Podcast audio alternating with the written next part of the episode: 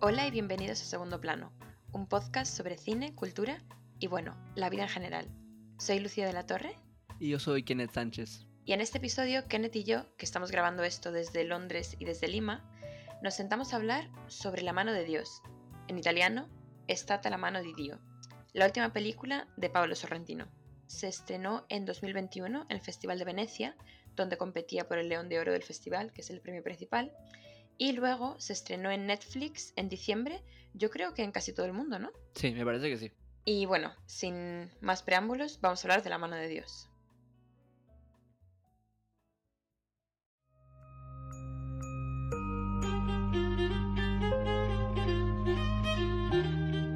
La mano de Dios cuenta la historia de Fabietto, un adolescente que vive en Nápoles en los años 80.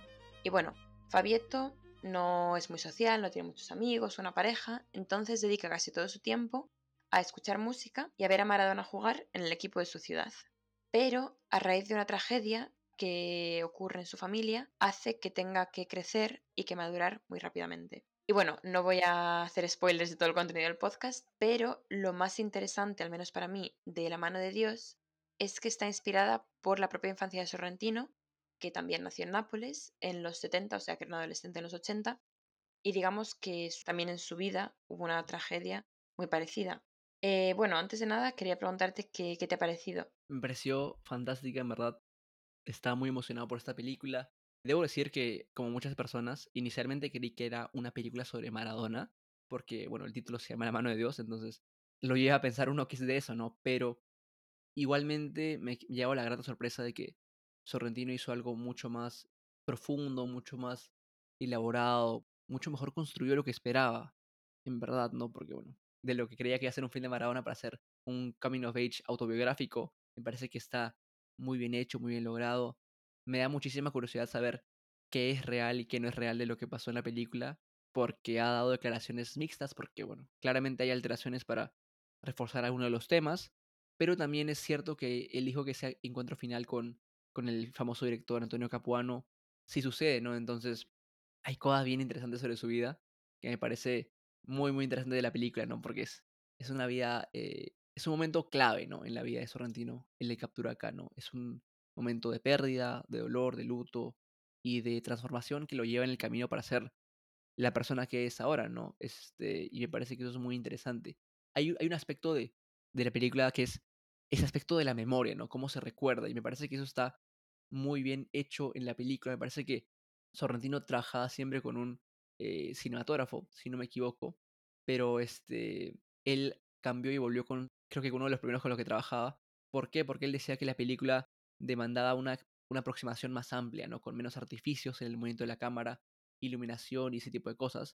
Y le preocupaba más las locaciones y que tenga este ambiente de, de, de memorias, de contemplativos que, que, la estética, ¿no? Quería que que las tomas hablen, ¿no?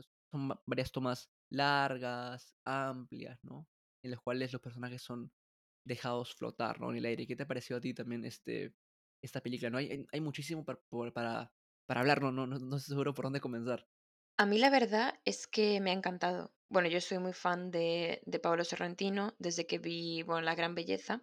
Y bueno, la verdad es que yo no tenía ni idea de, de un poco su historia personal y me parece que, que es una película preciosa.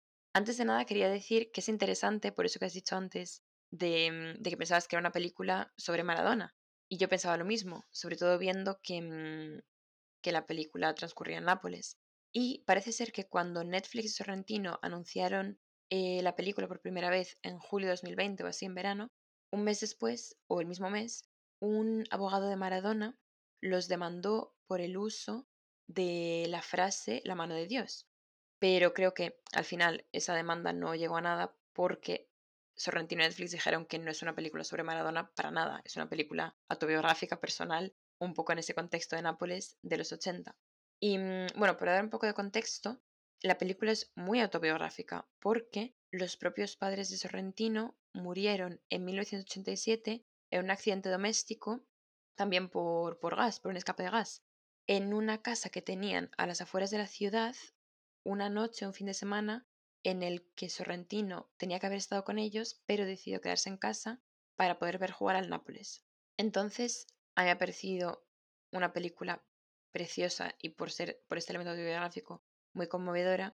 Y también lo que más me parece que refleja un poco lo que hace esta película tan especial es algo que he leído muchas críticas, que es que es una película que Sorrentino llevaba queriendo hacer toda su vida y que por fin ha llegado a un momento de su carrera en el que digamos que tiene presupuesto para tener un poco más libertad, pero también igual a un momento de su vida personal en el que es capaz de plasmar una historia que le ha marcado tanto y una historia tan traumática.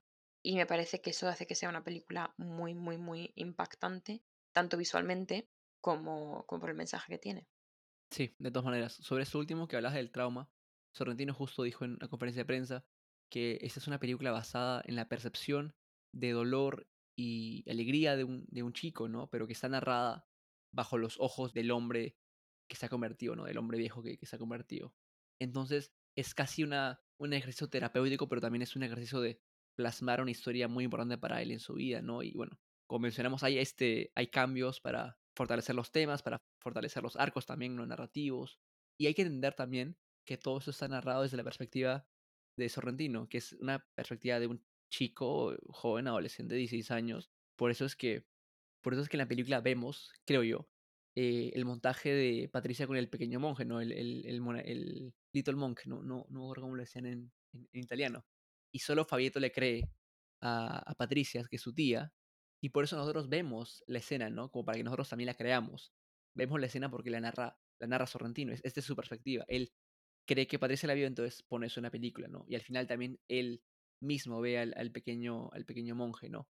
Entonces, esta idea de que son sus memorias, entonces la narra de su perspectiva, es muy interesante porque también agrega este, este elemento de, no quiero decir como que narrador este, subjetivo, pero sí tiene mucho subjetivo, ¿no? Entonces, todo lo que se cuenta y todo lo que vemos es desde la perspectiva suya, ¿no? Por eso es que, bueno, eso explica también, en la película parece que Patricia, su tía, también este, coquetea con él, ¿no? Porque él está súper enamorado, pero hay como que una impresión de que ella también como que corresponde a algo de eso, pero bueno, de nuevo, está contado desde la perspectiva de Sorrentino, entonces eso explicaría esos diálogos entre ellos, ¿no? Entonces, me parece que eso también es muy interesante para, para analizar, ¿no? Cómo esto narra la perspectiva desde, de lo que es él, porque, bueno, al final es, es, su vida, ¿no? Pero sí puedes elegir tomar una perspectiva diferente. Pero esto creo que le da un matiz más, más de memoria y le da mucha más este, honestidad, ¿no? Y, y lo, hace, lo hace sentir mucho más real. Claro, claro.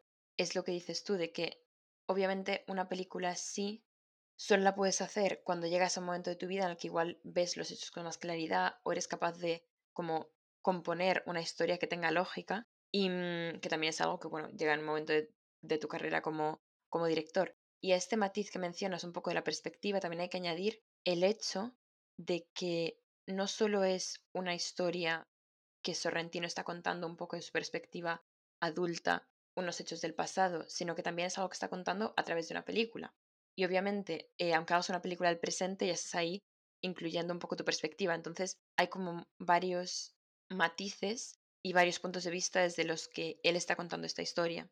Y también, digamos, con toda la experiencia que tiene eh, cinematográficamente, etc.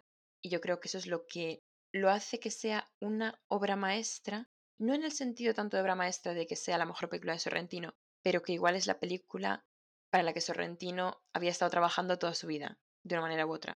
Y también un poco cómo refleja estos principios, su interés por el cine, los intereses del protagonista, en la película. Claro, claro, claro. Y ahí lo también interesante en, lo que es este la transformación de Fabieto, ¿no? Que tú mencionaste al principio de un personaje, casi un personaje pasivo, ¿no? Pasivo en qué sentido? En que las cosas le pasan a Fabieto, ¿no? Y al final de la película vemos que es un personaje activo, ¿no? Es tipo súper este, básico, pero y no está descubriendo nada, pero al final las cosas que le pasan a Fabieto es porque él quiere que le pasen, ¿no? Él hace que las cosas pasen, desde el principio las cosas le pasan, ¿no? Y esa transformación desde de alguien que era parte del tapete de la familia, ¿no? Alguien que al principio de la película pasa todo el tiempo con su familia, ¿no? Siempre están juntos. Es el personaje principal, pero parece como que uno más de, de este de esa familia tan alegre, ¿no? Tan este tan divertida, con tantas anécdotas, ¿no? Con tantos este bromas, ¿no? Parece se lee bastante feliz, ¿no? Está en un ambiente bien acompañado, ¿no? Entonces, no, no toma como que un protagonismo descollante, salvo en un par de escenas este, específicas, mientras que al final está solo.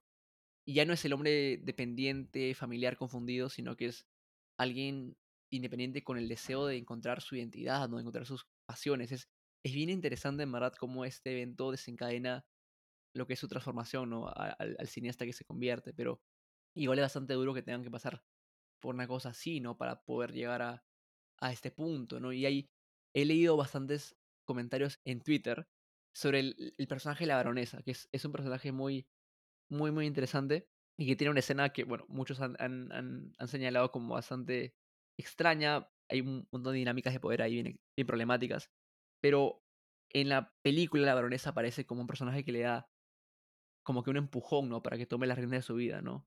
Es bastante extraño. No, no, recomiendo ver esa escena con sus padres, por, por ejemplo.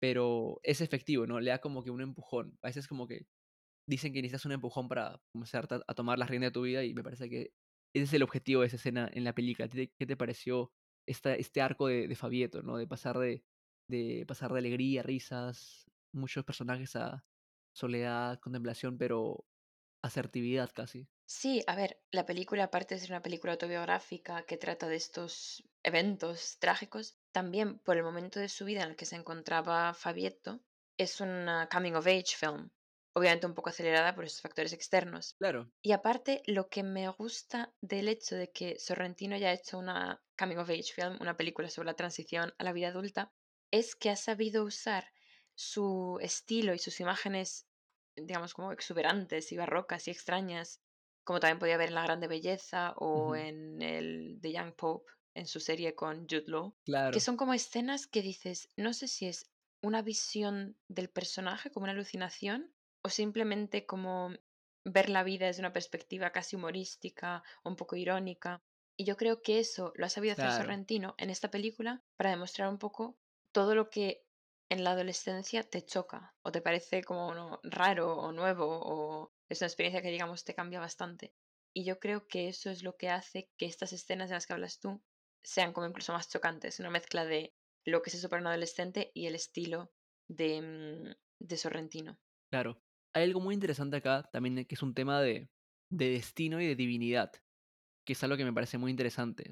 Está, como ya mencionamos, el monjecito, el Little Monk, pero también está Maradona. Y Maradona es una presencia fundamental en la película. La película, de nuevo, no es sobre Maradona, pero Maradona está en la película casi como una figura divina, ¿no? Que está en todos lados. Cada vez que prendes una pantalla o cada vez que siempre está en, la parte de atrás de una pantalla. Y al final, bueno, su tío dice que Maradona es la razón por la cual se salva de morir, ¿no? Él es el que lo salva, ¿no? Eh, Hay una escena memorable en la cual el tío le pregunta por qué no fuiste con tus padres y le dijo, no, tenía que ir a ver al Diego. Y el tío como que en llanto le dice, fue la mano de Dios, fue la mano de Dios, Maradona te salvó de morir. Y hay una, hay una cita que encontré muy interesante de, Sorrentino que dice que en Nápoles el dogma del catolicismo está estructurado de manera muy imaginativa y creativa y que Dios está muy lejos de ti, así que le rezas a tus padres muertos, a los santos que son cercanos a ti y a Maradona. Entonces, esta idea de que Maradona, la figura divina, te, te pone en un camino para tu destino es súper interesante porque se como que se contraponen estas ideas, ¿no? De divinidad, de ponerte en un camino y, y el destino que tú eliges, ¿no? Entonces, me parece súper sumamente interesante, ¿no? Y tenemos la escena final del monjecito que aparece cuando Fabieto ya se va de Nápoles hacia Roma. Y el monjecito se parece a Maradona cuando era joven. Maradona está, aunque no sea la película sobre Maradona, Maradona está en la película como una suerte de, de figura divina, ¿no? Y me parece que eso es muy interesante una vez más, este, Sorrentino transgrediendo todo lo que creen los, este, transgrediendo los, los, los cánones católicos, pero me parece muy interesante porque es el que le pone el- en la, en la película, al menos entre comillas, el que lo pone en el camino para hacer lo que es, ¿no? Entonces, ese tema de destino y divinidad me parece muy interesante y bueno, divinidad que Sorrentino trata en, en muchas de sus películas y en, en su serie, el, el, el Young Pope con Jude Law, como mencionas. Claro, claro.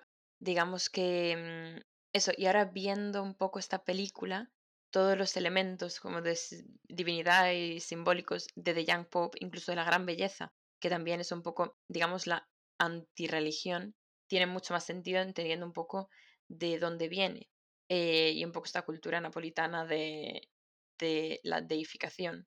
Y mm, claro, es interesante porque el simbolismo de, de la mano de Dios es algo que ni siquiera él, o sea, ni siquiera Sorrentino eligió, porque ya se le llama a este gol la mano de Dios, no la mano de, del futbolista de nada.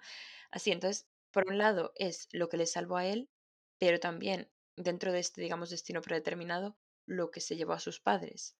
Entonces, un poco un arma de doble filo eh, en este sentido. Y lo que es interesante también es cómo, como dices tú, la idea de Maradona es como muy secundaria, porque la película, por no, no tiene nada que ver, pero muy principal al mismo tiempo. Y yo creo que hacer que un elemento sea tan sutil, pero tan importante, es algo bastante complicado.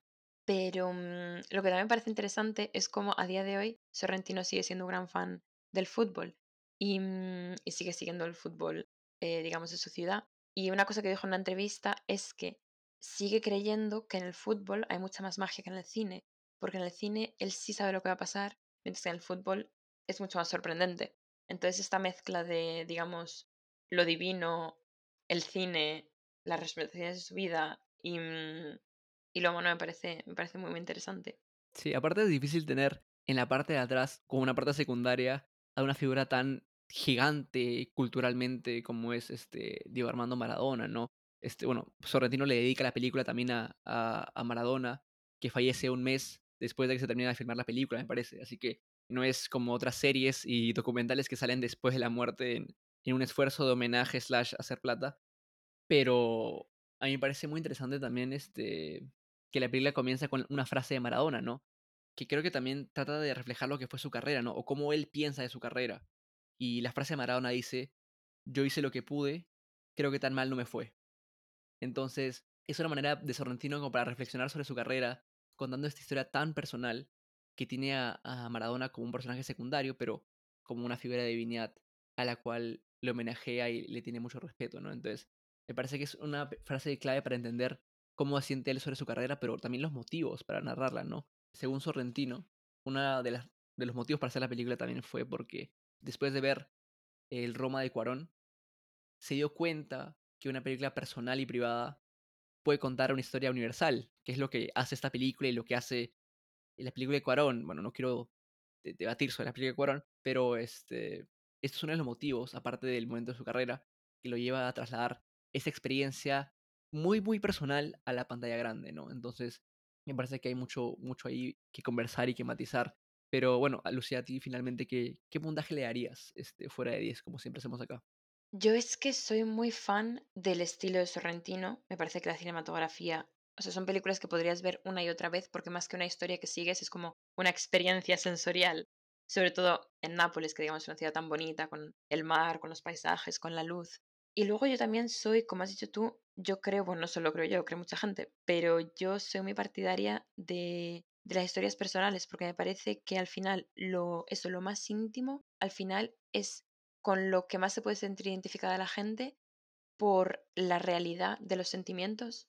Y aparte, habiendo descubierto, como digamos, esta faceta de Sorrentino, este contexto por el cual eh, empezó a hacer películas, no sé, me parece una película extraordinaria, así que yo creo que le daría un 9 sobre 10. Wow, bastante alto. Me gusta, me gusta.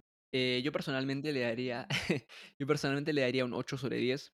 Me parece muy impactante, muy, muy poderosa, muy fascinante también saber sobre la vida de Sorrentino. Pero no sé, creo que no se ha quedado mucho conmigo. Eh, la vi hace, hace un par de meses. Entonces, por ese motivo no le daría tanto puntaje. Quizás eso también es culpa mía, ¿no?